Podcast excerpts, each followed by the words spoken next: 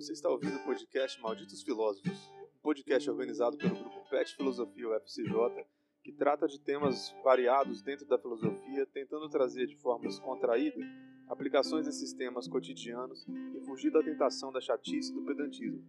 Bom episódio!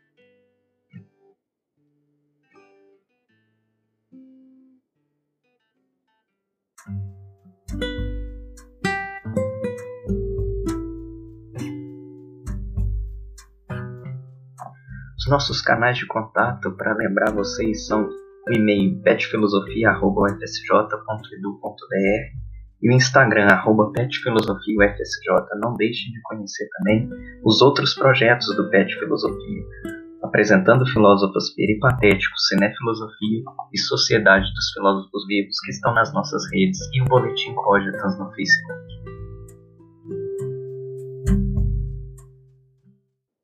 Sejam muito bem-vindos, bem-vindas ao nosso podcast Malditos Filósofos, o podcast do PET Filosofia UFSJ. É, nós tivemos é, uma recepção legal, eu vou falar disso daqui a pouco. No, no nosso primeiro episódio, foi algo bem interessante. É, Sintam-se bem-vindos. Eu, eu queria usar esse espaço do início, só pedir licença para os nossos outros três participantes aqui, que já vão se apresentar. É, eu só queria usar esse espaço para fazer um, uma espécie de protesto. É, só, é uma coisa rápida. Eu só queria pedir para você que está ouvindo a gente imaginar 412 mil pessoas enfileiradas. Você imagina o tamanho que é essa fila? Isso tudo é de gente que está morrendo, né? Porque recusaram 11 propostas de vacina. É só isso que eu tinha para falar, porque a gente está vivendo uma situação complicada. Aqui eu estou falando minha situação pessoal, tá? Vocês me desculpem. É, por conta da, da pandemia, pessoas próximas, é, muita gente já perdeu 412 mil pessoas que tinham parentes, amigos, pessoas amadas e queridas e que estão morrendo aí. E é isso. Eu só queria deixar expresso aqui minha nesse clima um pouco pesado, mas deixar isso expresso para que essas 412 mil pessoas não passem em branco, né? É, e deixar aqui o meu abraço para a tia Regina em especial. É isso. Eu sou o David Mello, sou graduado em Filosofia na UFSJ e membro do PET Filosofia UFSJ. Olá, né, todos, todas e todes que estão ouvindo a gente. Eu sou o Lucas, Lucas Ferreira, sou graduando em Filosofia também na UFCJ é, e também voluntário no PIBID, que é um programa de iniciação à docência aí que, que a universidade toca muito bem. E é isso, bora trocar ideia. Fala galera, eu sou o Pedro, também sou graduando em Filosofia e assim como o Lucas participa do PIBID e como o David participa do PET Filosofia. Oi, gente. É um enorme prazer estar aqui. Meu nome é Ana Maiara, fui convidada para participar. Eu sou graduada em Letras pela UFSJ e extremamente curiosa sobre qualquer tipo de assunto que seja das humanas. Desde já a gente agradece a presença da Ana Maiara aqui, né, que aceitou participar com a gente hoje. É, e antes de começar o tema, só para falar da nossa recepção, a gente gostaria de agradecer muito, primeiro aos nossos ouvintes, todo mundo que ouviu aí nosso primeiro episódio, né?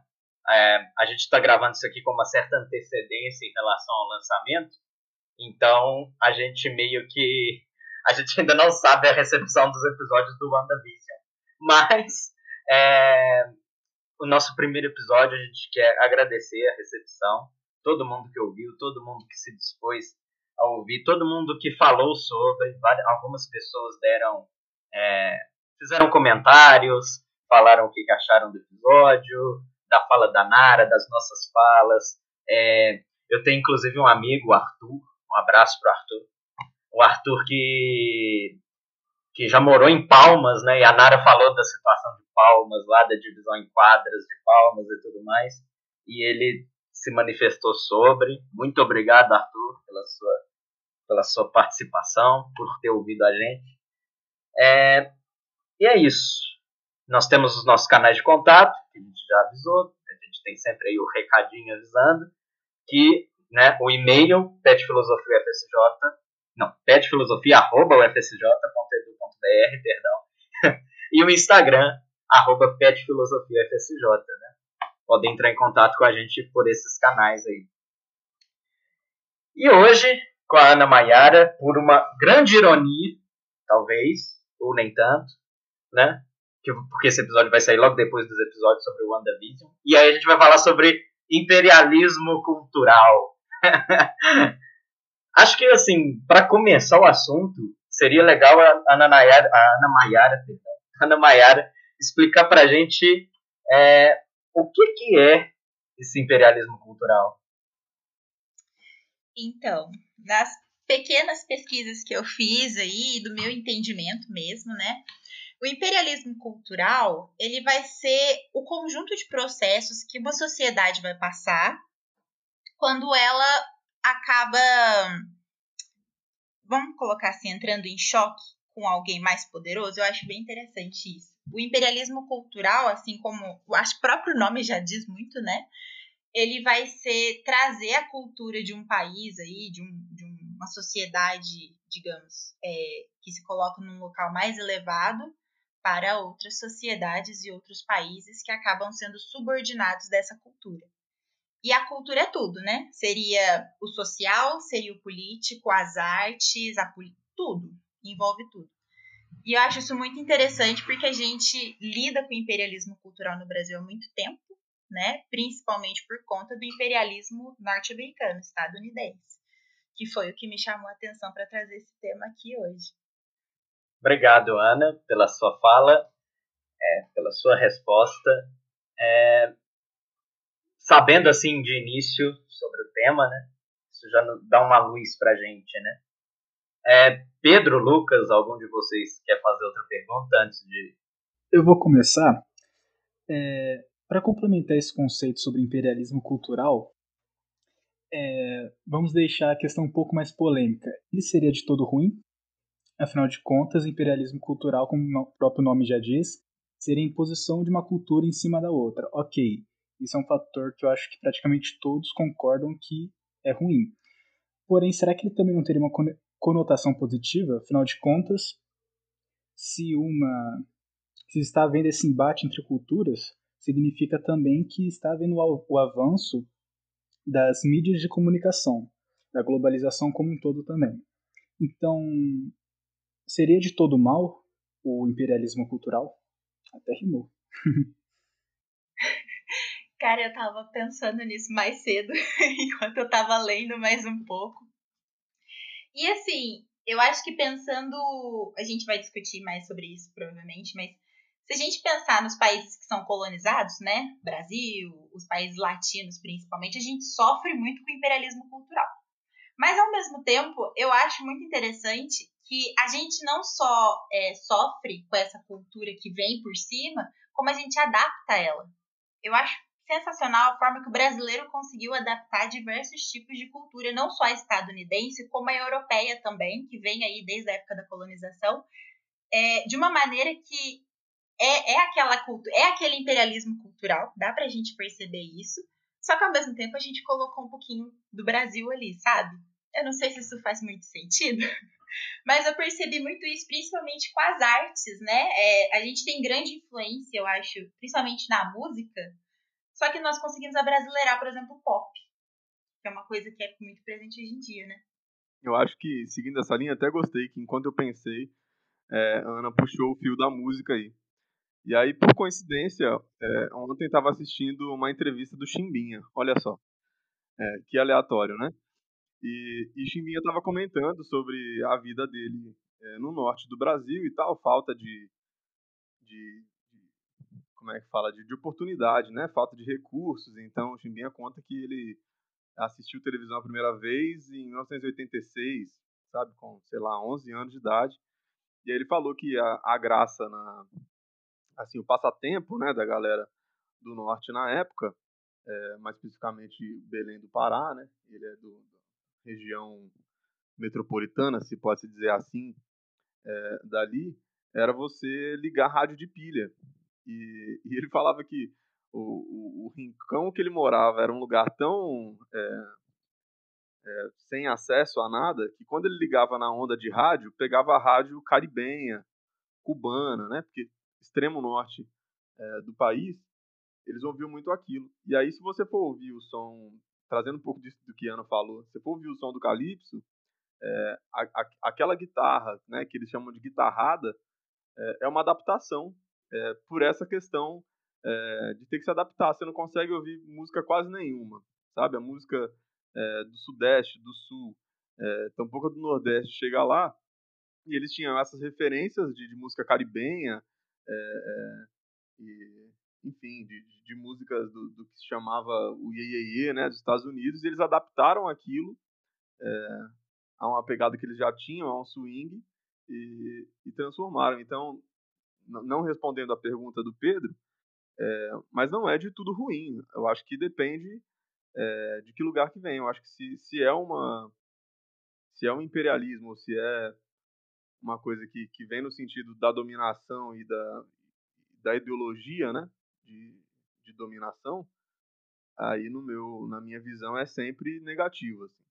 Agora, se for no caso de uma falta de acesso, como aconteceu nesse caso curioso do Chimbinha aí, eu acho super rico, porque eles conseguiram adaptar e criaram um ritmo é, que é próprio, né? Que é nosso e que estourou o mundo inteiro. São esses dois lados da moeda que existem, né? A gente não pode simplesmente falar que alguma coisa é totalmente ruim ou totalmente boa. É, puxando um gancho do que a Ana Mayara falou, sobre a gente abrasileirar algumas coisas que vêm de fora, eu acho que isso também contribui para que a gente goste mais de alguma coisa. Vamos citar, por exemplo. Vou citar nos Estados Unidos, que é o primeiro exemplo que eu consigo pensar, que é o filme Karate Kid, que ele pega a cultura ocidental e, de certa forma, mistura com a realidade que vive um garoto estadunidense.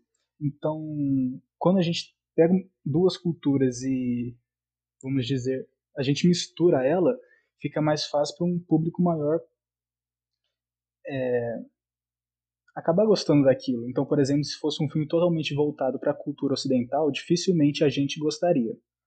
Mas como houve esse choque, essa mistura entre, entre culturas, acabou que é um filme que agrada tanto uma boa parcela é, oriental quanto ocidental também.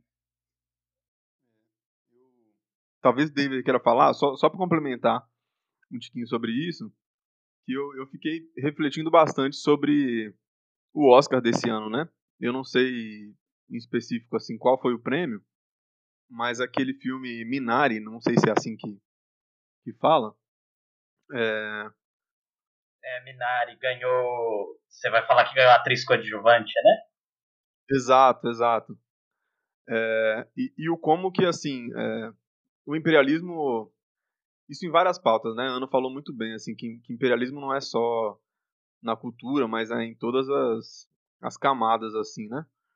Então, é, não sei se o Oscar passado, né, que foi que ganhou Parasita e tal, um filme de produção é, sul-coreana, e aí eles, eles falando, né, na, na, na, na, transmissão do Oscar, que, que a atriz que ganhou, a atriz coadjuvante, é uma atriz super famosa, né? A gente consegue ver que ela deve estar na casa de uns 60 anos, mais ou menos.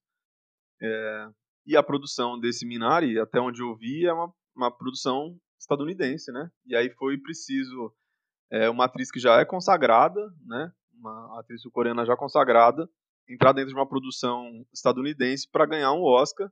E assim, o que é o Oscar também, né? É, é uma premiação de uma academia hollywoodiana que, que, que vai destacar os filmes que que, que compõem o seu gênero, né? Que compõem aquilo que a gente conhece como Hollywood. Então, é, queria contribuir com isso aí, ver o que vocês têm a dizer.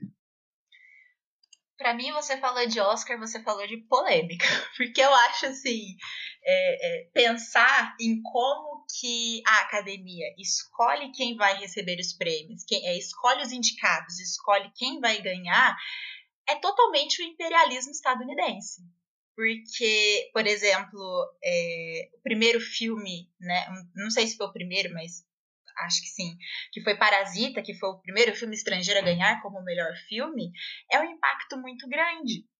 E eu acho que mais impactante ainda é saber que, se eu não me engano, a HBO, ela tá, pra, tá produzindo ou vai produzir, não sei se é uma série ou um filme, ocidentalizando a história de Parasita. Que eu acho muito é, ruim, de certa forma, não só por conta de mudar a história, porque vai ter que ser mudada, porque é aquela coisa assim, eles estão tentando encaixar uma história que não é deles, porque aquela história é voltada para quem mora na Coreia do Sul e tudo mais. E também é principalmente por conta do idioma, né? Porque eu lembro dessa polêmica que teve também de estadunidense não gostar de ler legenda. E eu acho isso muito engraçado até hoje. Que eles simplesmente detestam qualquer coisa que tenha legenda. Eu ia comentar justamente isso que tem essa, essa fama né, de que americano não lê legenda. É, mas a questão dos filmes do Oscar é bem interessante porque é, vai muito do perfil da academia, né? igual a Ana estava falando antes, e acho que o Lucas também tocou nessa, nessa questão, que a seleção de filmes para o Oscar é uma seleção de filmes, a gente está falando especificamente do Oscar, é uma seleção de filmes que vai muito do perfil da academia. E a academia do Oscar mudou nos últimos três anos, cinco anos. A, a, a, premia, a academia está se renovando, né?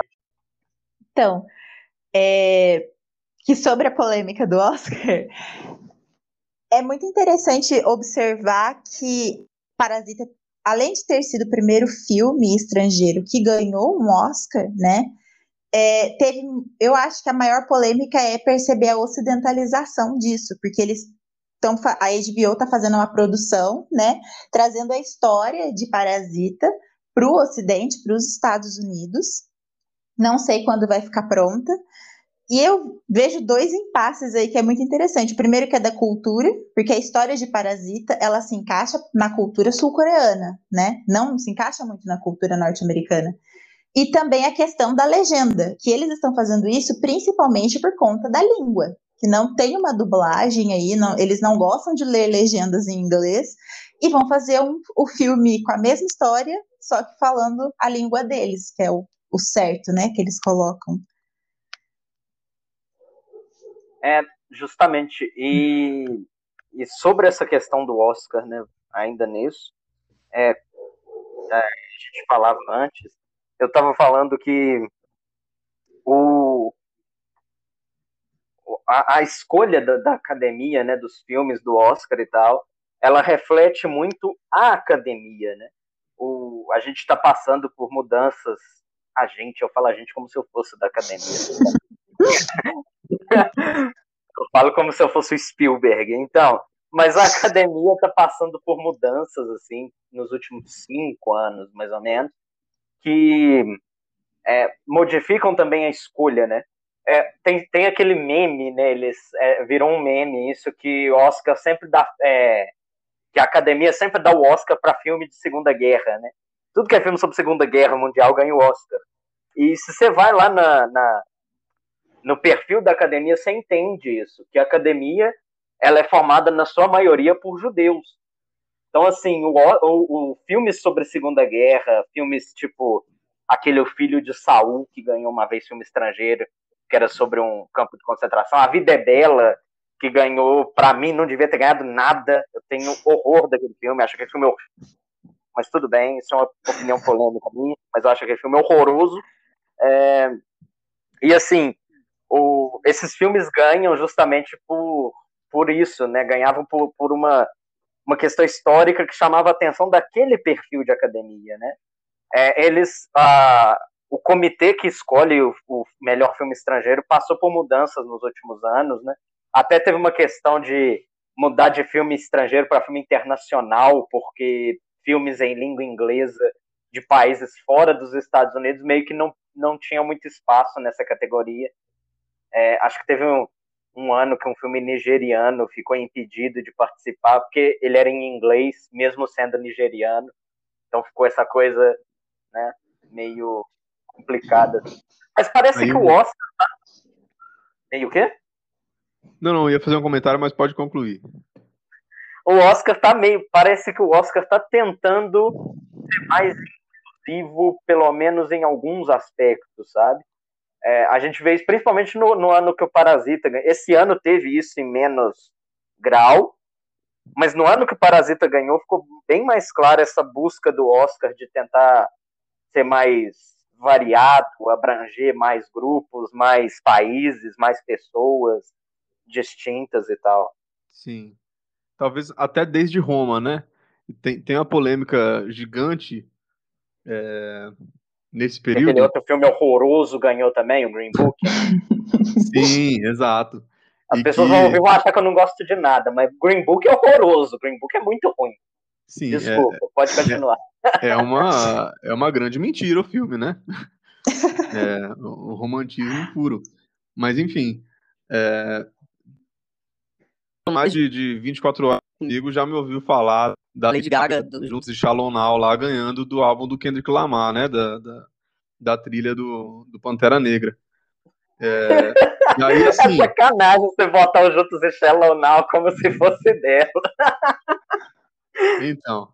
E, e, e aí você tem uma trajetória, né? Pra gente enxergar uma trajetória do imperialismo aí no, no ponto de vista tem a perspectiva de, de de cooptar, assim, é, as pautas, né? Então, é, teve esse lance da Lady Gaga, né? Não sei se vocês sabem, mas esse álbum aí é do, do Kendrick lá pra, pra trilha sonora do Pantera Negra foi assim, um rolê de pesquisa musical, assim, bizarro. A galera foi É. é, na África ampliar os tambores africanos da, da, da galera que faziam os cultos, né, os rituais lá. Então tem todo um trabalho, né, etnomusicológico, sabe? É uma coisa assim de, de pesquisa mesmo. É, e aí deram um prêmio para para Lady Gaga lá, né, no filme.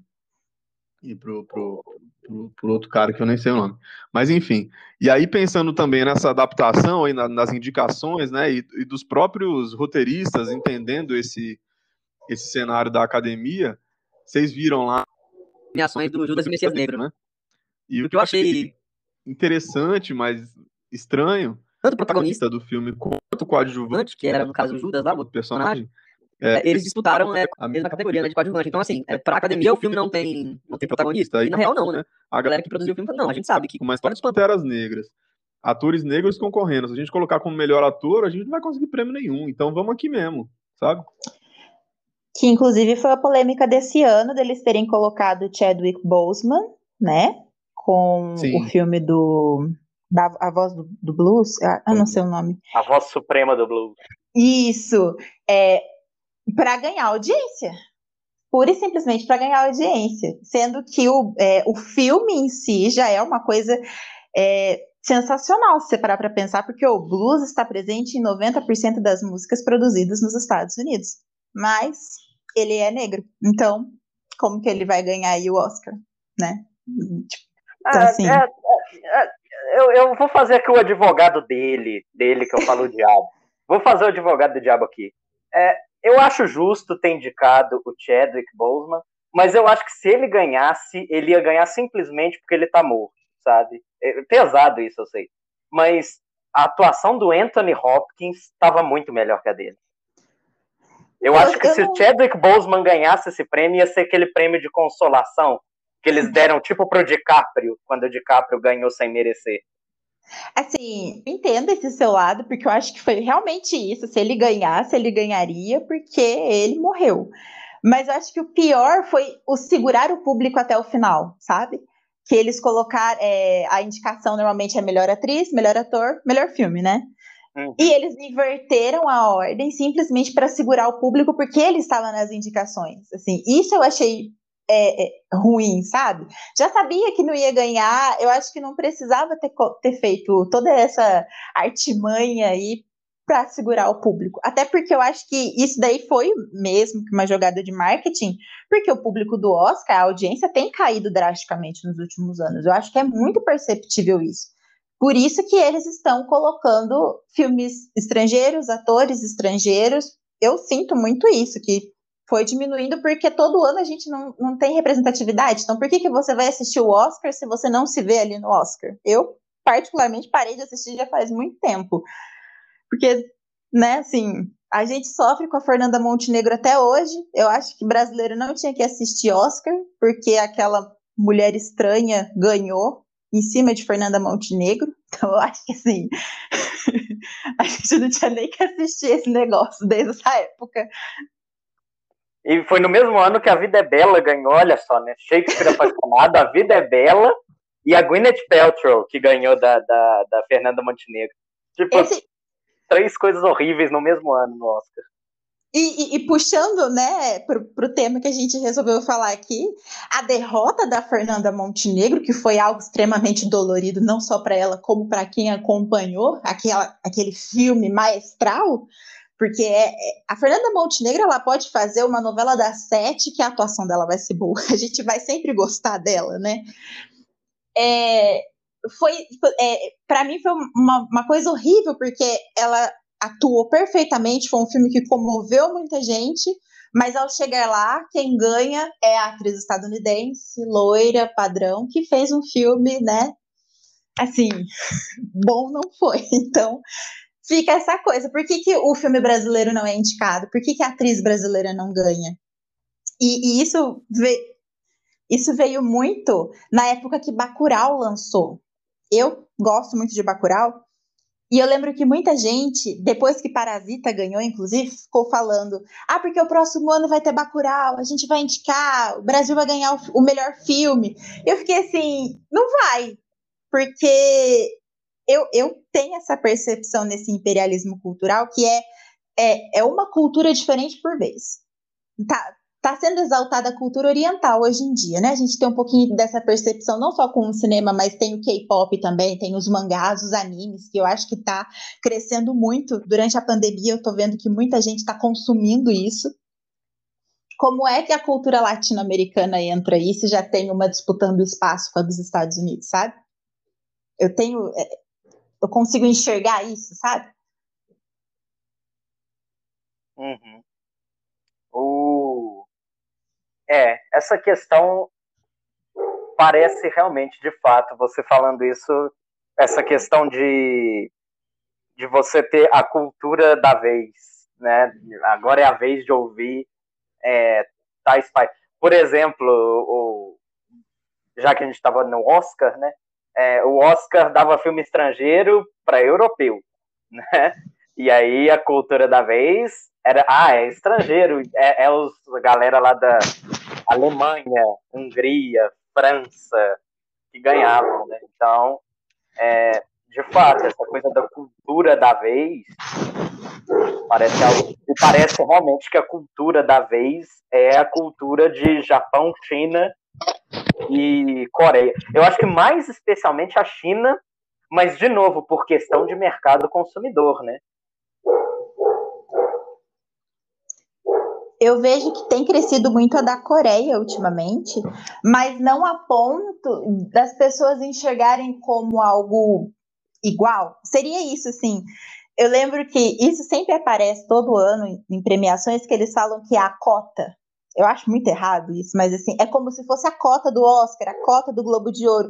A gente colocou já um filme coreano, por que, que vocês querem um filme latino? Por que, que vocês querem um filme é, de algum país africano? A gente não vai colocar mais de um. A gente já está exaltando uma cultura diferente da nossa. Pronto, aceita aí cai naquele imperialismo cultural, né? Uma vez, uma vez só, um filme diferente, um ator diferente, as outras culturas que existam por aí, mas a gente não vai exaltar vocês. A gente já está fazendo a nossa cota aqui, nosso papel de bom moço. Voltando na questão do Chadwick, o de fato o Oscar, né? Quem, quem organizou o Oscar esse ano foi o Soderbergh, né? Aquele diretor.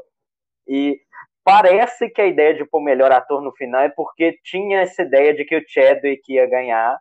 Mas é estranho porque, tipo, ele já deveria saber que o Chadwick não ia ganhar, né? Porque acho que quem organiza a cerimônia já sabe quem vai ganhar. Sim, acho que deve ter uma, uma boa. Sei lá, uma, uma, boa intuição, uma eu noção, diria assim, né? né? É. Não, uma boa intuição da academia, é, né? De quem, de quem vai ganhar. Era... Como o Mayara coloca, né? Para quem que vai ser o, o prêmio é, da cota desse ano. A galera eu acho que já meio que sabe. É, Não, sim, especialmente o organizador, ele deve ter acesso a essa informação de fato, tipo, quem vai ganhar. Ele deve saber uhum. para organizar. E, e, tipo, ele não sabia, porque a ideia era o Chadwick ia ganhar e ia ter uma apoteose do Chadwick no final. E aí ganhou o Anthony Hopkins, que nem tava lá, coitado, né? Sim. E aí ficou lá o Coringa lá no palco, lá sem saber o que fazer. sem saber como reagir, um final meio qualquer coisa, né? Eu acho que isso tudo entra na questão do marketing mesmo, né? Não só do Chadwick, mas eu tenho. É, a última premiação que eu assisti mesmo foi o Grammy. Eu nem assisti inteira, só assisti algumas partes. E eu lembro que o BTS, né, ele concorreu, não sei se foi a melhor música, o melhor grupo, e o BTS, acho que assim, muita gente conhece, né? A maior banda coreana do momento, se não a maior banda pop do momento. E é muito engraçado, porque eu não sei se eles levaram, mas toda vez que eu vejo artistas do K-pop dentro de premiações da música nos Estados Unidos, vem uma coisa na minha cabeça assim, eles não vão ganhar. E, e não por maldade, porque eu gosto, eu ouço muitas vezes. Mas é porque fica aquela coisa assim, nós temos que chamar o público. E hoje em dia, o público gosta do K-pop.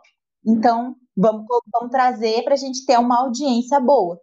Porque eu lembro que muita gente, assim, é, os adolescentes, né, a geração Z, que gosta muito de K-pop, acompanhou fervorosamente o BTS na, na, no Grammy para ver se eles iam ganhar e acompanha toda a premiação para depois, no final, eles não levarem o prêmio.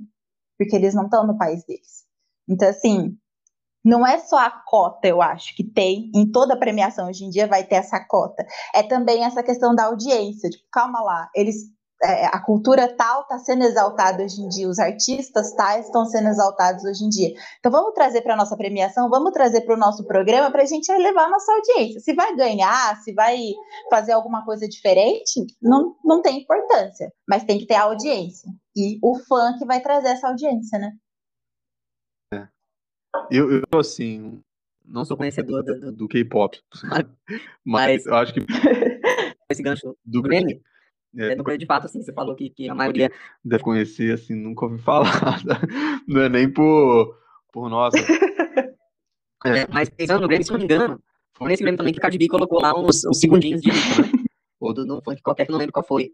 Não lembro. Sei que ela colocou um, um sampler lá do, do funk ah, na, na apresentação a Cardi B é, eu não vou, eu não vou lembrar o funk que foi agora, mas ela fez isso por conta da censura. Eu achei genial. Ela colocou a parte explícita do funk porque eles censuraram a música dela na apresentação.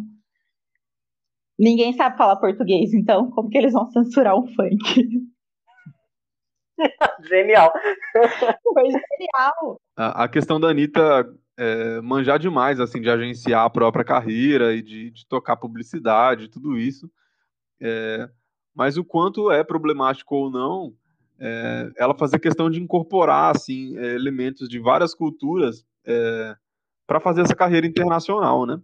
E, e não é uma, uma, carreira internacional com, com como eu diria, com, com absorção, né? E, e, e com impulsionamento de outras culturas que ela está que ela está trazendo à tona, assim, é simplesmente entrar dentro do mercado da indústria fonográfica de, de vários países e, e lucrar. Queria que você, você, comentar sobre isso, mas se é que você, você tem alguma opinião sobre isso. Ah, eu tenho opinião sobre quase tudo. então, assim, eu, eu, faço questão, porque eu acho genial, assim, eu acho que a Anitta, como uma pessoa, pra, é, como uma agente, né, digamos assim, ela fez um trabalho primoroso. Ela montou um plano de carreira para ela ir para fora do país, porque ela já sacou essa questão do imperialismo cultural faz muito tempo. Ela percebeu que se ela Sim. levasse o funk cru, não ia fazer sucesso. Então, eu percebi isso na carreira dela, que ela trouxe outras coisas para dentro da música, porque não é só o pop dos Estados Unidos, mas ela também trouxe reggaeton, ela também trouxe ritmos é, mexicanos, ritmos latinos, é para alcançar esse público mesmo. É, relacionando essa questão da Anitta, dela integrar várias culturas nas suas letras e clipes, com a própria questão que a gente falou sobre Hollywood, que faz a famosa cota que vocês falaram, tipo, ah, esse ano vai ser a cota para algum filme oriental e tudo mais. E bem como a Mayara disse, tem um aspecto econômico também. Por exemplo, eles vão chamar chamar para o Oscar algum filme, por exemplo, da Coreia do Sul, porque aquele é um mercado que possivelmente vai trazer lucros para eles. Então tenta integrar uma cultura com a outra para lucrar com aquilo de fato. E como posso dizer, ir pulando de cultura em cultura que eu enxergo. Então, por exemplo, agora vai ser sua vez, depois você, depois você, depois você, porque pega um pouquinho de cada uma só para aumentar o seu mercado e o seu lucro geral, entendeu? Exatamente. Consequentemente, seu controle sobre cada cada cultura do mundo, né?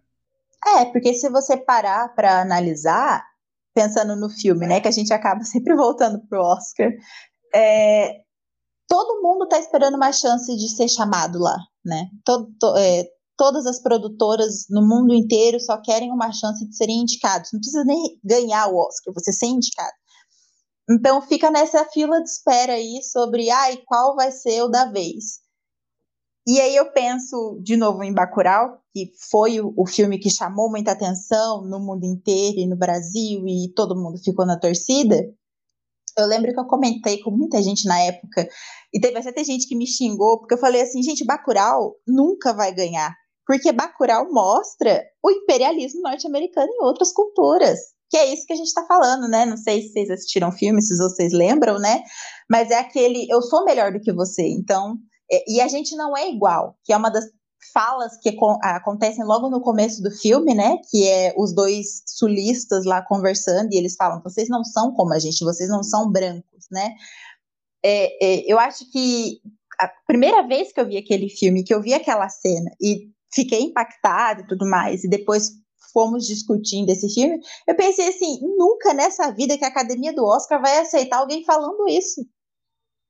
Porque isso daí fere o ego deles, porque eles fazem isso, né? É nítido. Filme legendado, filme em português, filme em coreano, até parece.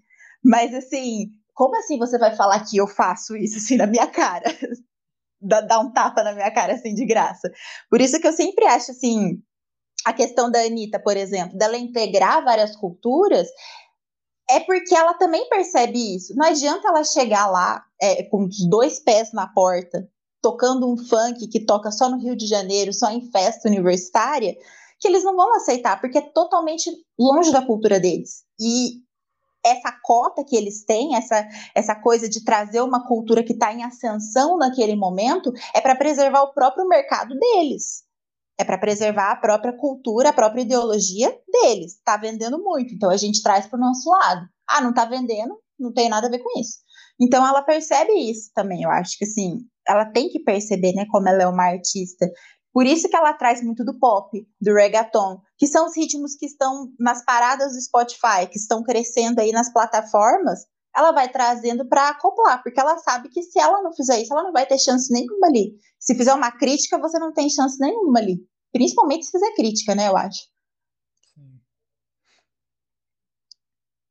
O... Sobre sobre essa questão do, do, do, imperialismo e tudo isso que a gente está falando, é, eu acho que tudo bem, tem, tem toda essa questão do imperialismo.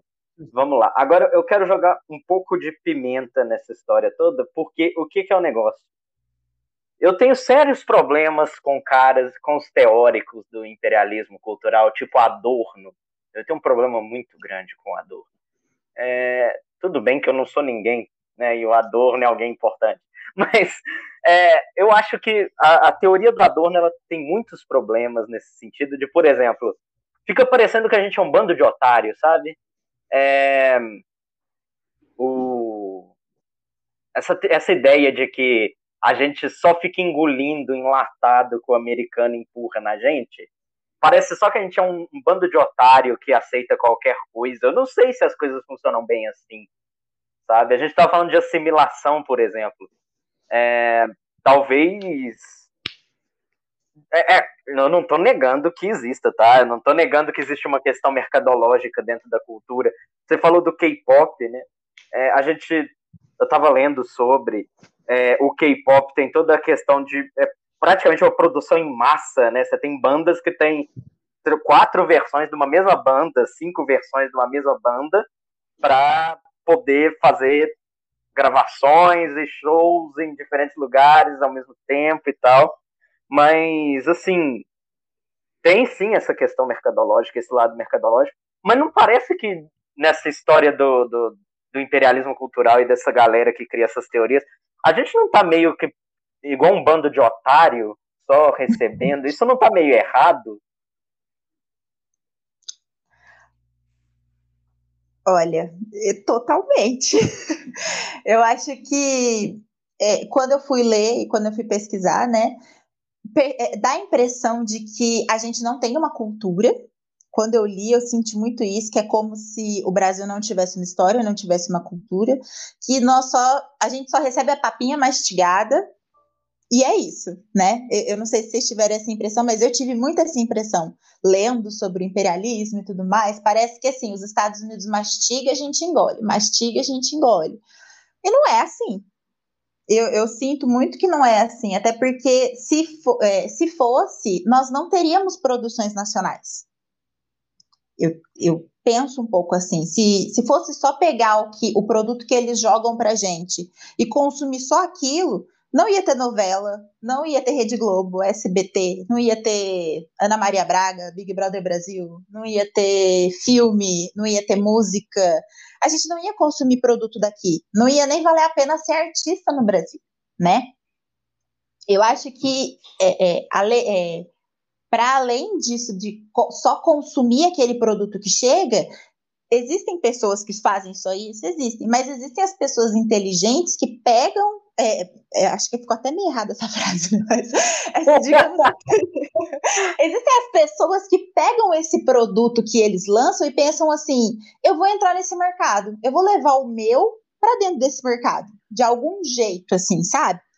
E é um caminho muito árduo. Então, assim, eu bato palma para a Anitta, não porque eu gosto da personalidade dela ou porque eu acho ela maravilhosa, mas porque ela teve essa sacada.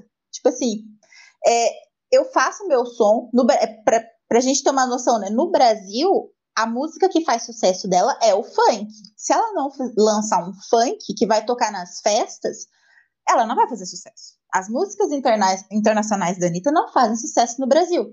Mas então ela percebe assim, o mercado aqui dentro ela já conquistou. Então eu vou para fora agora, vou dar um jeito de fazer isso lá fora. Só que ela não vai conseguir com o produto nacional. Então ela vai ter que fazer um, uma coisa diferente. Então eu percebo que tem um pouco disso, sabe? É, a gente mantém a cultura aqui, a gente mantém a cultura nacional, a gente é, é, consome produtos nacionais na arte e tudo mais, mas ao mesmo tempo, se você quer crescer, ampliar, você tem que passar a consumir e produzir produtos que vão se encaixar na potência, que daí seria os Estados Unidos, porque hoje em dia nem a Europa, né? Você, é, eu acho muito interessante que antigamente, antigamente assim, antes da guerra, eu acho, né? É, as pessoas queriam alcançar o mercado da Europa, porque ela era a grande potência. A Europa sempre foi o centro da cultura e tudo mais. Mas hoje em dia, com a questão de mercado, com a questão capitalista, você tem que alcançar o público dos Estados Unidos. Isso é muito interessante de você perceber. Se você quer crescer, você tem que conquistar o mercado dos Estados Unidos. Senão, você vai ficar é, é zero a zero, sabe? É, porque o, o, justamente parece que falta. Também tem a questão da época, né? A gente tem que ver que nessa época, tipo anos 60, 50, desses caras, tipo, ainda não tinha, por exemplo, internet, que de certa forma muda a dinâmica de toda de todo esse produto cultural, né? E só que assim, parece que, por exemplo, o Adorno. O Adorno é um cara alemão, privilegiado, tentando falar por mim que sou latino-americano. Tipo, pô, ah, legal, você tá falando isso aí, mas, pô, você não é daqui. Você não sabe o que a gente tá vivendo. Você é um alemão que vive enfurnado numa universidade, que tá tentando falar pela classe trabalhadora, pelo latino-americano, sabe? E, e, e, aí? Sabe? Parece que, por, por exemplo, quando ele define que é, nesse imperialismo cultural, né? Eu, eu não estou nervoso, tá, gente? Bom, quando ele define que nesse imperialismo cultural você tem é, Estados Unidos, né, na época que é, era a hegemonia, a gente vê esse deslocamento de eixo que você está falando para o Sudeste Asiático, mas na época dele era os Estados Unidos. Os Estados Unidos empurram o lixo cultural deles. Primeiro, é, como ele define o que é lixo cultural?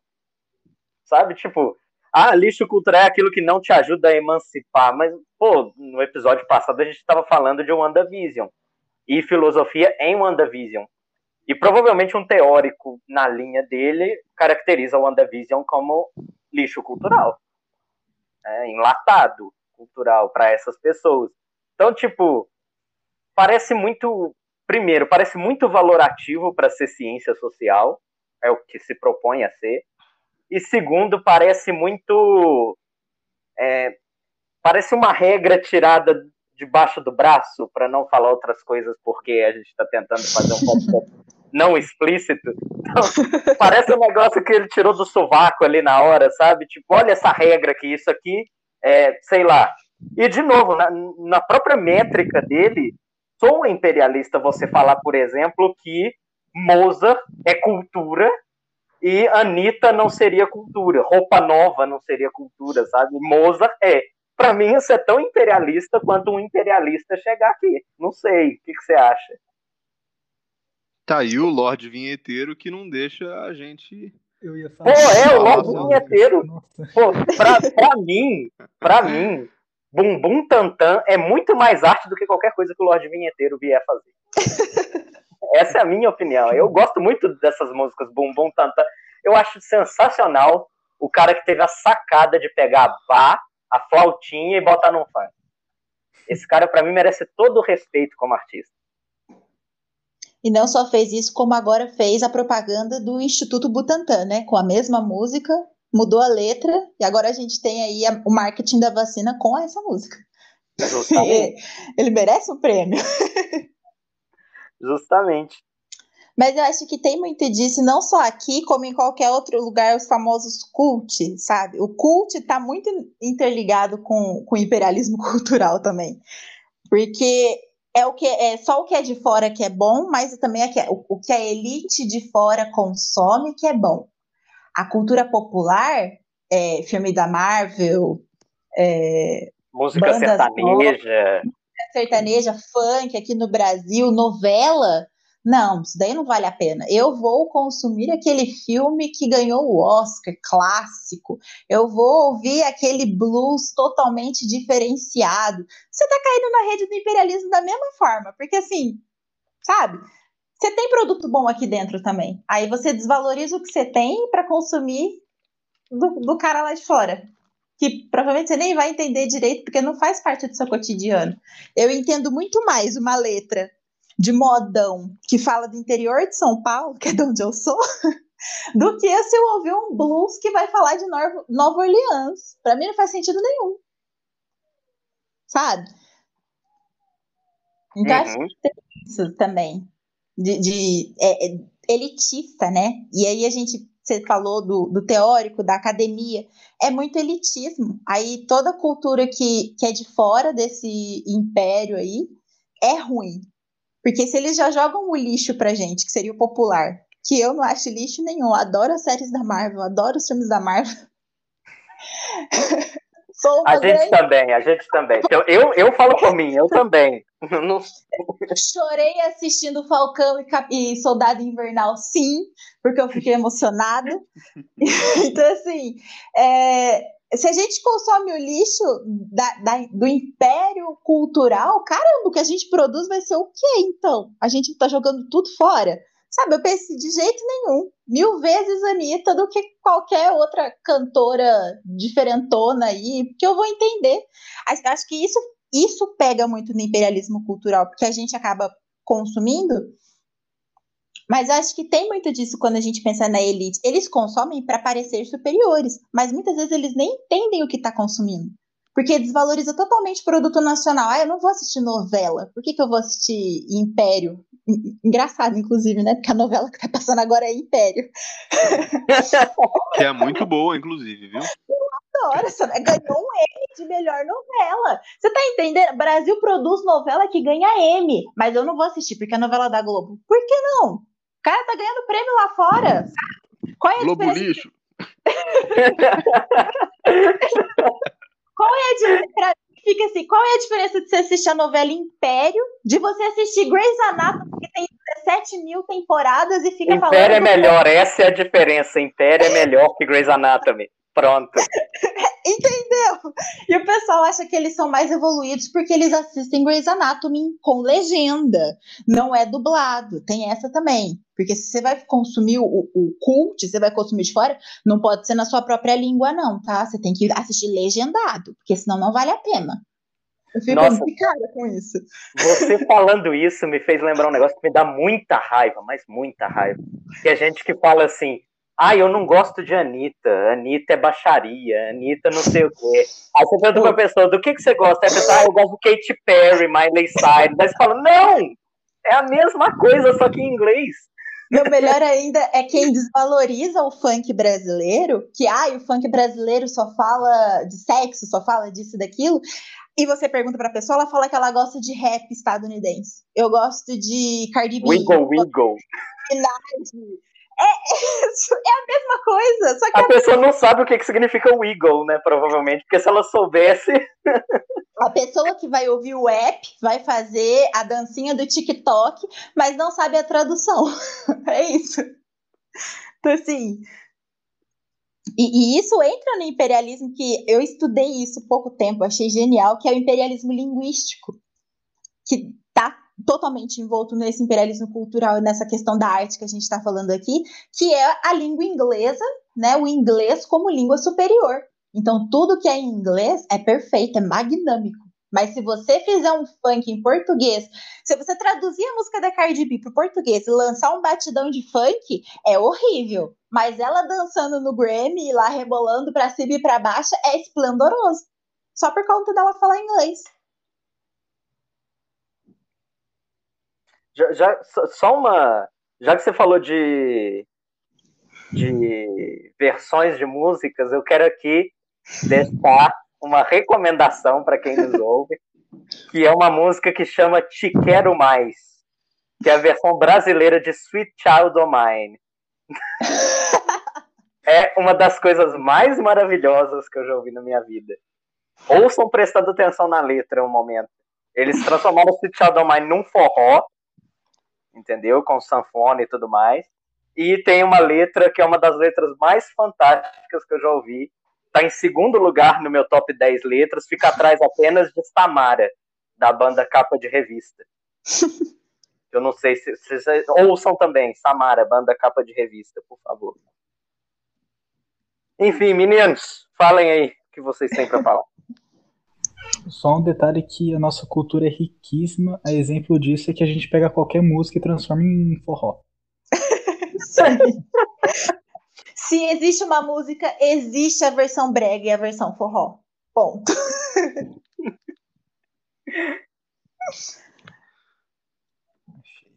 Pedro, você vai. Quer, quer nos colocando- brindar com mais alguma. Oi? Eu tava colocando no YouTube Te Quero Mais. Ah, Ué, eu acho, eu acho que é uma boa forma da gente, de repente, encaminhar o episódio, ou então deixar uma mensagem bonita, né, para os ouvintes no final. É, é a gente soltar uma música brasileira, assim. Detalhe que na música embaixo tá escrito selo corotinho de controle de qualidade. Bem BR mesmo. Ah, tem um trecho da música muito específico que eu gosto bastante, mas, de novo, eu não quero colocar esse episódio como explícito, então eu não vou falar. Pesquisa, Ah, entendi, pesquisa. entendi. Retiro minha, minha proposta, então. A gente bota só o refrão, que o refrão é tranquilo. O refrão não tem perigo. ah, meu Deus. Mas então, gente, vocês têm mais algo a dizer? Lucas, Pedro, Ana? Eu acho que. Acho, acho quase tendo certeza, porque eu não gosto de ter certeza de nada. Que. Hum, sofista. Vai, fala. Desculpa. Eu sou extremamente relativista. Não É. faz errado, Andy. Vai lá. Fala. Voltando um pouco no que vocês tinham falado, que quando você citou Adorno. Eu acho que a gente é tanto consumidor quanto um contribuinte da cultura. Porém, é... eu não sei, parece que existe uma força coercitiva invisível que age na, nos gostos das pessoas. Porque mesmo a gente vivendo numa era que eu posso falar uma coisa que na minha interpretação vai estar certo, mas na sua errado você tem que aceitar. Parece que ainda assim existe alguma coisa, o famoso panótipo, panóptico do Foucault, que age em cima da gente, dos nossos gostos, e fala: não, isso daqui é bom, isso é ruim. E vai também naquela questão que vocês falaram sobre as pessoas menosprezarem, mas exaltarem uma música em inglês que fala coisas às vezes até pior. É, é isso. Sim, eu, eu, eu tenho alguma, alguns debates assim sobre, sobre o funk. Tenho, na real, bastante preguiça. Isso conversei muito com, com os meninos é, da música, né? Tem, eu moro com dois meninos da música e, e, e, uma preguiça com. E aí não é apropriação, não, mas é a, a popularização que o, o funk alcançou é, por, na camada média, assim, sabe? É, universitária. E eu olhava para essas músicas e os MCs brancos, sabe? É, e a, a, maioria do sucesso assim que eu ouvia é os MCs brancos. É, é, é, um dos pontos que eu, que eu problematizava bastante. É, e aí foi aí que eles me mostraram é, uma galera boa, assim, Heavy Baile, é, própria Ludmilla, que hoje já está em, em, outro patamar, mas é, é uma coisa que, que eu tendo a, a problematizar um pouco, assim, como tudo, eu acho, na vida. Mas é, só, só, uma, só uma coisa a acrescentar no funk, assim, que também é o que, que é aceito, né, dentro... Porque o imperialismo cultural, eu acho que ele empurra para a gente também, não só na questão é, do conteúdo, mas do conteúdo estético, né, e do belo até. Então, é, a galera que está fazendo o passinho na quebrada não tem a mesma importância que, que tem um, um, um MC branco que estourou aí por causa de alguma produtora. É, e assim, é muito menos popularizado, assim. Uma galera do, do, do passinho, do Dream Team do passinho, do, do próprio Heavy Baile. É, e aí toca na, na, nas baladas, nas caloradas, etc.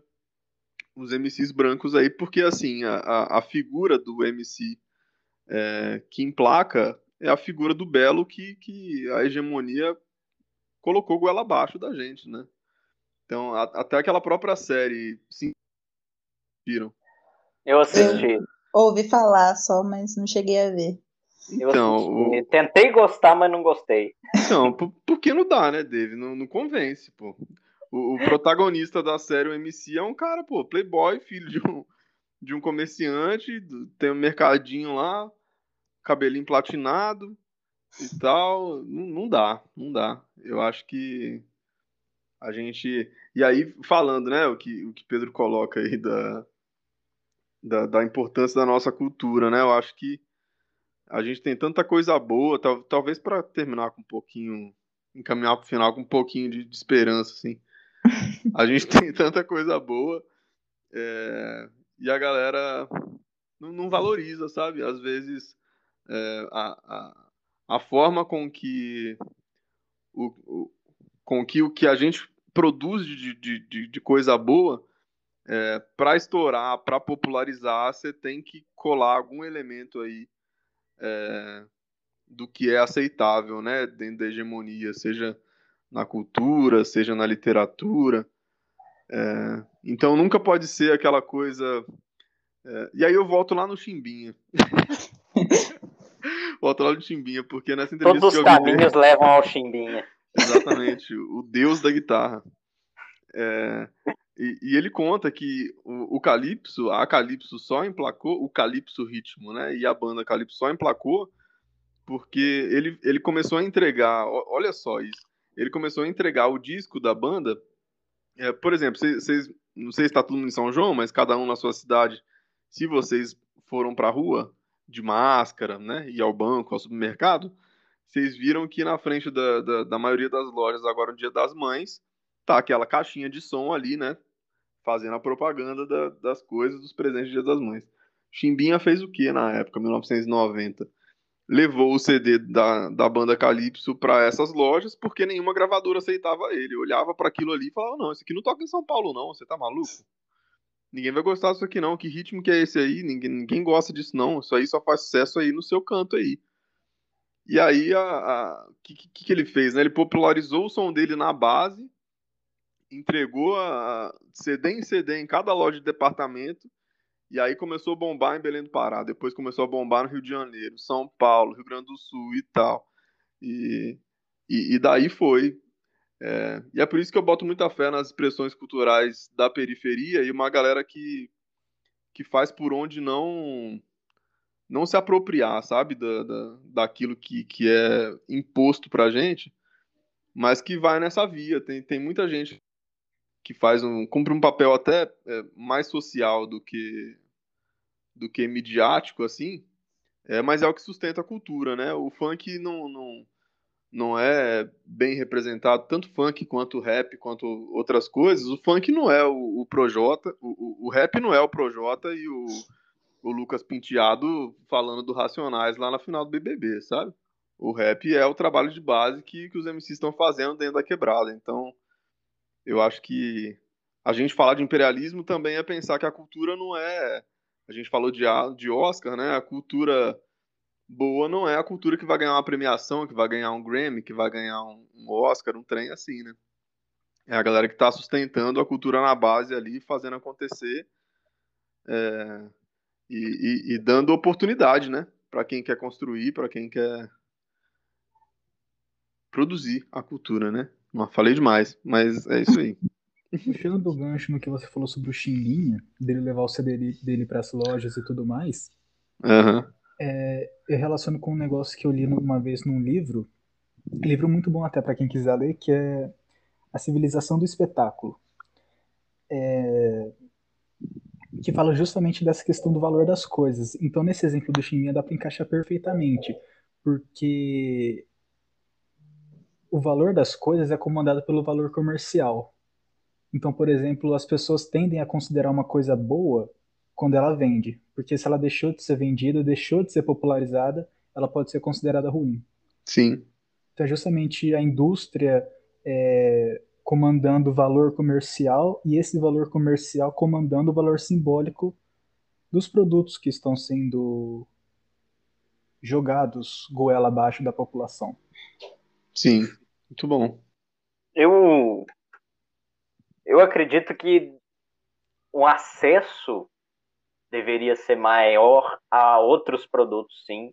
Igual você falou do, nesse final, né, de jogar do goela abaixo eu acredito que o acesso a outras formas de música, filme, etc., deveria sim ser é, mais ampliado, né? De fato, você tem mais acesso a um filme da Marvel do que a um filme nacional, né? Mas, é, de novo, eu, eu não eu não não me vai bem essa teoria, essas teorias culturais que fazem a gente ser simplesmente um bando de otário que fica engolindo o que quer que empurrem.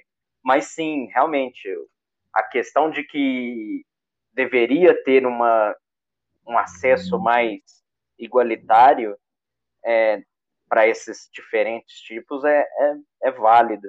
E eu acho que, de certa forma, a internet meio que mudou essa dinâmica. A internet permite que você abra o YouTube agora, enquanto você ouve, e pesquise lá Te Quero Mais, da banda, é o nome da banda.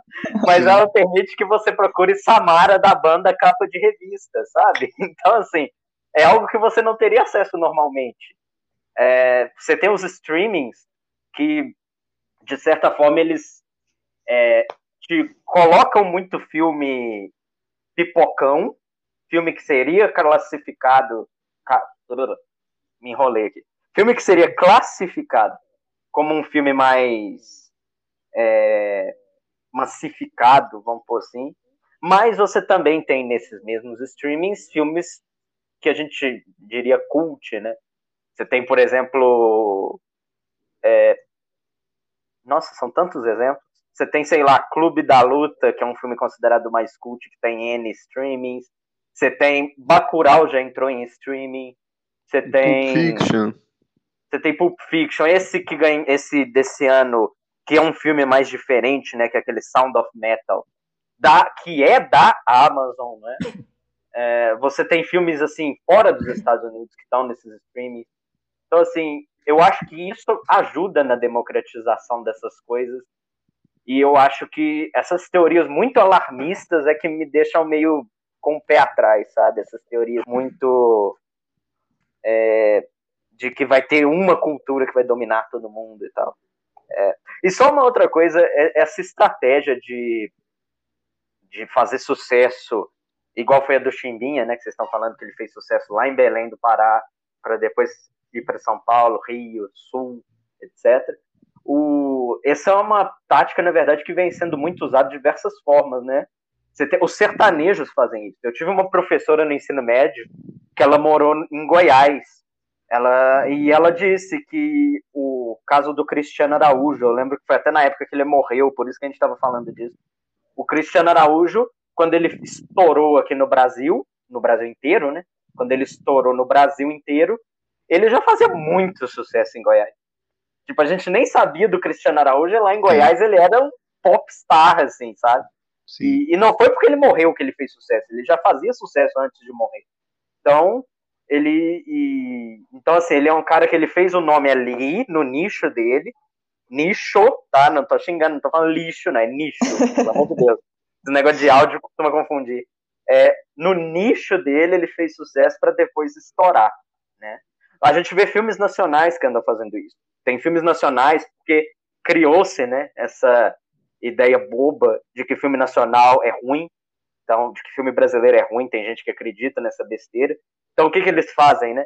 Eles lançam em festivais pelo mundo para depois lançar aqui no Brasil. Para o filme vir carimbado, né? Pô, o filme tá vir, olha, ele teve em Sundance, teve em tal lugar, teve no, no festival de Milão, festival de sei lá o quê, para depois chegar aqui, olha aqui, esse filme é carimbado, né? Tá aí o Marighella, né? Cheio de prêmios e que o Bolsonaro não deixa a gente assistir, né? Eu, eu não vou falar nada porque senão pode cair a transmissão. É, é melhor, melhor se abster. Não porque eu quero, mas porque pode dar ruim.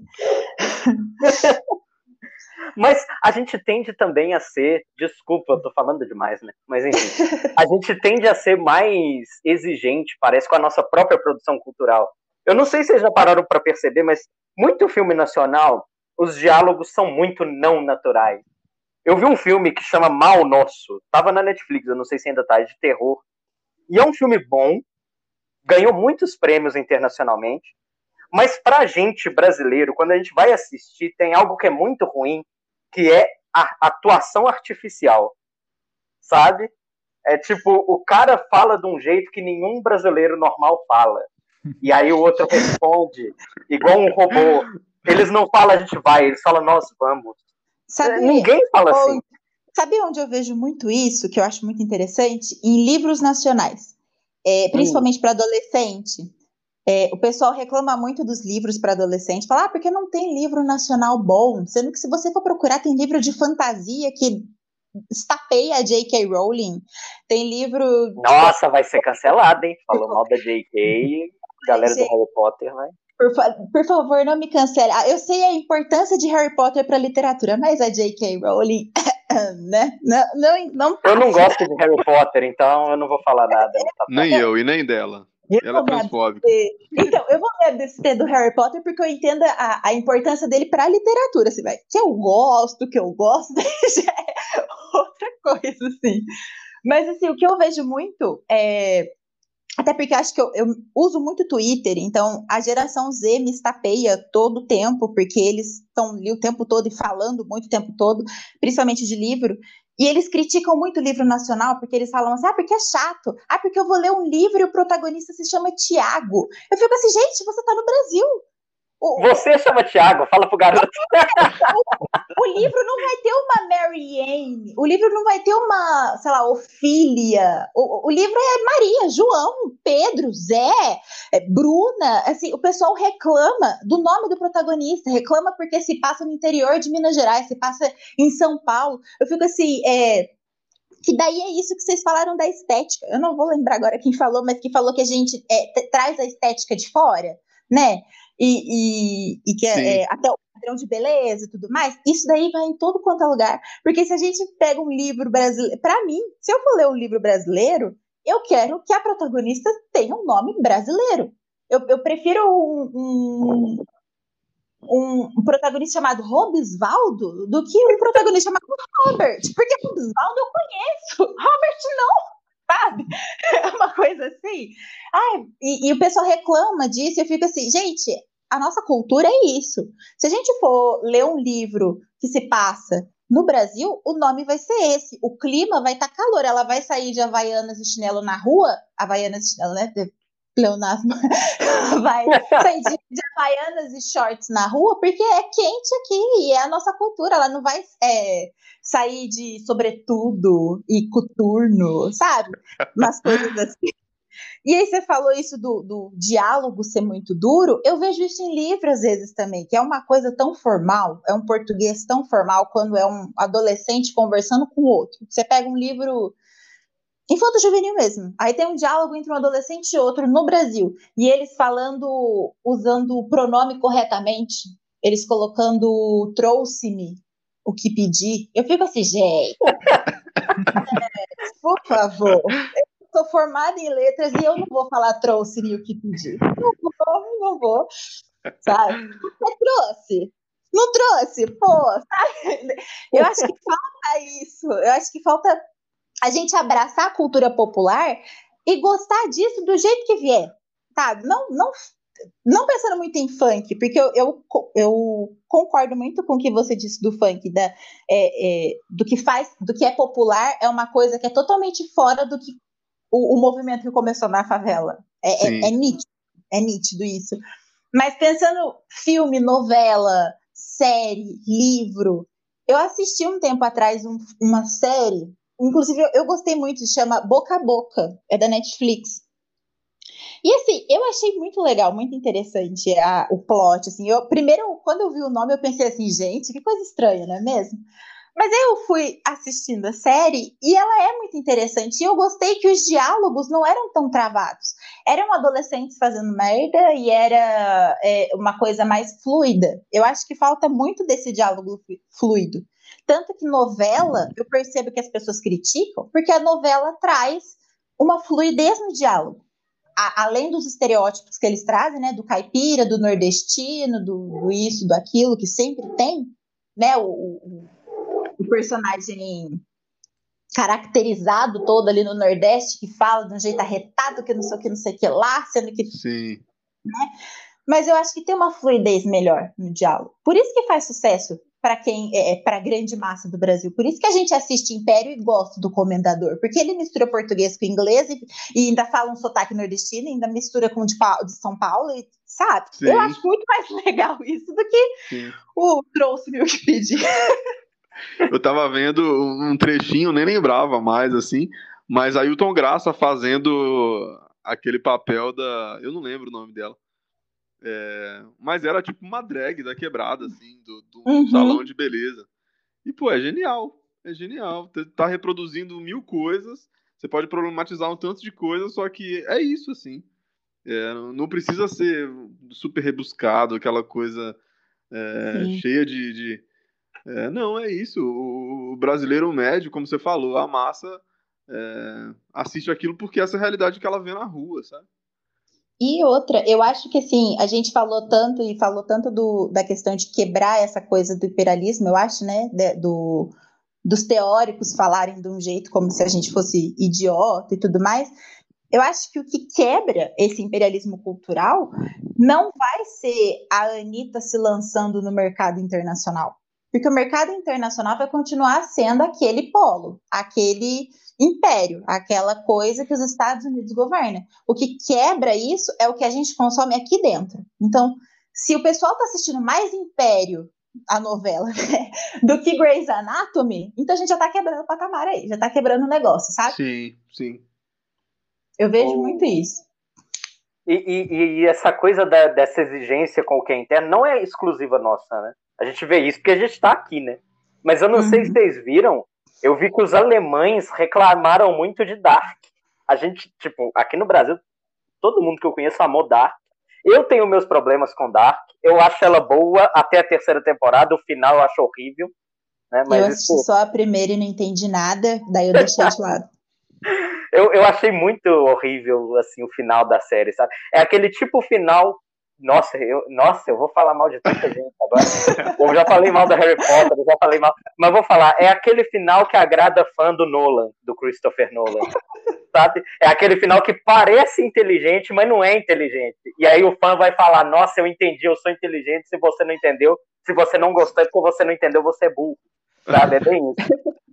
E eu tenho esse problema com o final de Dark. Mas enfim, essa é outra história mas eu estava vendo que os alemães não gostaram da série justamente porque o, o, jeito de falar alemão que eles usam na série não é um jeito natural de falar alemão.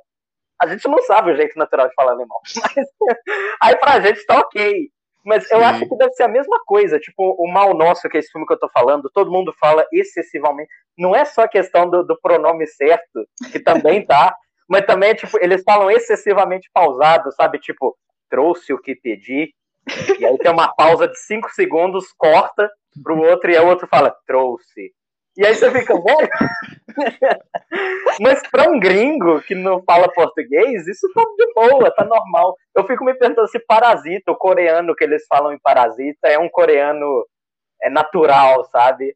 E, e assim vale para todos. Bacurau, por exemplo, é um filme que não causa esse estranhamento, já que você falou de Bacurau, né? Bacurau, eles falam um português é. que parece falado de verdade. Não parece um texto escrito. É até aquele português atropelado, né? Que um vai falando em cima do outro e vai engasgando até com as palavras às vezes. E Sim. flui. É, é, é aquele diálogo que flui. Tanto que, assim, Bacurau, eu acho que ele o pessoal gostou de Bacurau não pela crítica, mas porque ele não causa esse estranhamento. É, a gente assiste e se sente confortável com aquilo. Você pode ser de qualquer região do, do, do país. Se você assistiu, às vezes você nem entendeu a história. Tipo, minha mãe, por exemplo, ela assistiu. Ela não entendeu muito bem a crítica. Ela não fez questão de entender a crítica, mas ela gostou porque ela entendeu o diálogo. Ela prestou atenção, ela, ela entendeu o que eles estavam falando, do jeito que eles estavam falando, e é isso, sabe? Eu acho que falta isso aqui, às vezes. É, ao invés da gente fazer o filme para fora, fazer a produção para fora, que é o que muita gente pensa, vamos fazer o, algo confortável pra, aqui para dentro, sabe? Porque daí a gente quebra aquela coisa de, ah, só consome coisa dos Estados Unidos, da Europa. Pô, assim, um, um filme que eu acho, assim, inclusive, é, é, até lembrando, né, do Paulo Gustavo, que morreu agora e deu todo, é, é, trouxe de volta, né, as mortes de Covid que a gente já falou. Pô, Minha Mãe é uma peça, é um filme que é a mãe brasileira falando. Até minha mãe já falou igual a Dona Hermínia. E todo mundo assistiu e tipo assim, teve uma bilheteria incrível aqui no Brasil, porque é da cultura brasileira. Se você jogar esse filme para fora, não, não vai ter o mesmo impacto. Mas pra gente faz sentido. E não tem problema ser uma comédia pastelão, ser uma coisa caricata, sabe? Eu acho que é isso, sabe? Quanto mais a gente vai consumir o nosso produto, seja um filme do Paulo Gustavo, seja um filme do Leandro Hassum, da Xuxa, de quem for, isso já é uma coisa interessante, isso já quebra aquele imperialismo cultural que é tão é, duro, né? Só para. É, o Minha Mãe é uma peça 3, se eu não me engano. É a maior ou a segunda maior bilheteria de um filme nacional da história aqui dentro do Brasil. Eu não lembro agora se é a primeira ou se é a segunda, mas está eu entre acho as que é a prim... Eu acho que é a primeira, acho que foi mais de 9 milhões, bilhões, sei lá. É eu sei que como franquia, Minha Mãe é uma peça, é a franquia mais lucrativa que já teve. Como franquia, os três filmes tomados, né? Uhum. É a uhum. maior franquia de cinema nacional. É, e o terceiro é o maior ou o segundo maior, você está dizendo, acho que deve ser o maior, então. Me lembro desse dado, assim. Acho que é. E é uma coisa assim que qualquer pessoa que assistir vai gostar aqui dentro do Brasil. Porque você conhece pelo menos uma Dona Hermínia, você conhece pelo menos uma, Marceli, uma Marcelina. É, é, é comum pra gente, né? A mãe escandalosa que grita. É, eu sempre lembro da cena do pote, que ela fica falando: cadê a tampa do meu pote? Porque eu quero a tampa do meu pote, não quero um pote novo. E, e isso só faz sentido pra gente, porque você acha que o estadunidense vai se importar com tampa de pote que perdeu?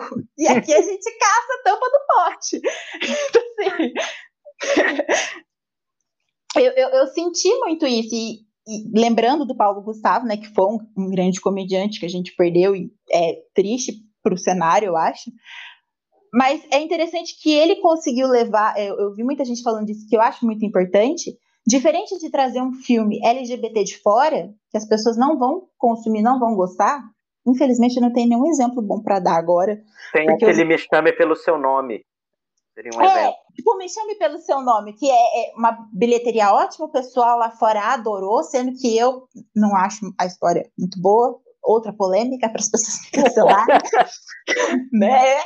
Ainda mais depois que descobriram que o ator lá é canibal, então eu fiquei meio assim, opa, não, não ah, é, faz isso, né? É o Army Hammer, né? Isso. É, aquilo não faz sentido pra gente. Mas aí você vê o, o, o filho da Dona Hermínia, no, no filme da Minha Mãe é uma Peça, passando por toda aquela questão LGBT, casando no último filme, a mãe aceitando ele, isso faz muito mais sentido pra nossa cultura. Faz muito mais sentido para quem assiste. E, e, e impactou tanto que muitas pessoas comentaram sobre isso de forma positiva. Até pessoas que, que eram contra, né? Gostaram disso. Teve gente que falou, criticou muito, falando assim, ai, mas não teve beijo, não teve isso, não teve aquilo. Eu fico assim, gente, a nossa cultura é homofóbica. Você não pode jogar uma coisa assim escrachada que ninguém vai gostar. Então a gente, infelizmente, vai ter que fazer algumas adaptações. E o alcance dele foi tão grande e deu um debate tão grande que vale a pena, sabe, ter esse corte. Porque ele trabalhou de um jeito assim, ele não pensou no público de fora, ele pensou em quem vai assistir o filme dele aqui dentro. Então ele pensou assim, pô, vou mandar para um cinema. É, é, as mães dos, dos, gays não gostam deles, os pais também não. É, é, criticam o beijo na novela. Como que eu vou trazer esse tema de um jeito que o brasileiro de extrema direita aí não vai ficar enchendo meu saco, sabe? Uma coisa assim. Uhum. Eu admiro muito. A comédia pastelão do Brasil pô, é ridícula. Mas assim, eu admiro muito quem faz, porque às vezes toca nos temas que a gente nem percebe. E eu dou muita risada. Sinceramente, eu entendo muito mais se eu fosse você e o Até que a Sorte nos Separe do que qualquer outra comédia que a Netflix lança aí, sabe? Faz muito mais sentido para mim, pessoa que gasta tudo na Mega, do que qualquer outra. Não, e o é... pior. Oi? Pode falar, Pedro, porque eu achei que ninguém ia falar. Pode falar. Tá Todo mundo sobre a gente apoiar o nosso, as nossas produções nacionais e tudo mais. Só, cara, a pior coisa, e eu vi isso, eu realmente vi, a pior coisa do que aquela pessoa que fala que o certo é assistir legendado é aquela pessoa que pega o filme nacional, e nesse caso que eu tô falando, a pessoa pegou aquela série do folclore lá, Esqueci o nome. Cidade Invisível. É, isso, isso. A pessoa é brasileira. Pega uma série brasileira e coloca pra assistir em inglês. Cara. não! Não! Isso é o maior pecado que poderia existir. Sim. Realmente não faz o menor sentido. Parece que a pessoa quer tanto se sentir dentro de uma outra cultura, de uma cultura estadunidense, que é sei lá o que, que muda o, o a própria a própria língua de uma coisa nacional, sabe? Aconteceu a mesma coisa com aquela série 3% também. Inclusive o eu, eu entendo a pessoa que eu sou a pessoa que assiste legendado na língua original. Então, tipo assim, eu gosto de assistir coisas legendadas porque elas estão na língua original. Então eu gosto de ver Parasita em coreano é, ver, sei lá, é, Vingadores Ultimato em inglês e ver, pô, Cidade Invisível em português. Eu também. Faz sentido essa ideia, né? Uhum. Faz sentido essa ideia. Agora, o problema é, tipo, você faz isso porque você vem com esse discurso, mas aí quando é um negócio nacional, você põe em outra língua porque você não quer ouvir no idioma nacional. É isso. Como diria Camus, o universo é bizarro, o mundo é bizarro. Ele não disse isso, mas é, é, isso é um resumo tosco que eu tô fazendo do que ele disse. É o absurdo, o universo é bizarro. Então é isso, gente. Acho que tá legal por hoje, né? Bom, eu queria já agradecer, então, Ana Maiara. É, os meninos com certeza vão, vão agradecer também, mas o debate, a discussão, a conversa, o bate-papo muito bacana. É, acho que muita gente vai se identificar e querer contribuir, comentar e, e entrar na discussão. E assim, fiquei pensando aqui no finalzinho da conversa vários pontos assim que que poderia entrar, mas que iam render mais pelo menos meia hora de conversa assim. Eu falei, ah, deixa para próxima. É, mas é isso, obrigado demais. Esse episódio vai ter o selo Corotinho do controle de qualidade. Boa. Ai, meu Deus. É, Pedro, além desta consideração, tem alguma consideração? eu acho que eu tô no mesmo lugar que o Lucas, porque eu tenho outras coisas para falar, só que assim, renderiam outros episódios, sabe? Daria é. umas meia hora, quarenta, uma hora de episódio. Então. Válido a gente chamar ela de novo aí futuramente, igual a gente falou com a Nara para fazer, com o João Pedro. Vai, vai ser um prazer. A Letícia também vai estar, tá, né? Vai ser a estreia da Letícia É, eu não vou estar tá porque eu vou eu vou estar tá ocupado no dia. Mas aí vai ter bastante gente, vai ser legal.